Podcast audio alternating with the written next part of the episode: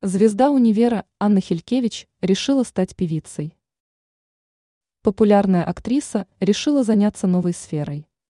Звезда универа серьезно задумалась над тем, чтобы занять свое место на музыкальной сцене. Подробностями она поделилась с подписчиками своего микроблога.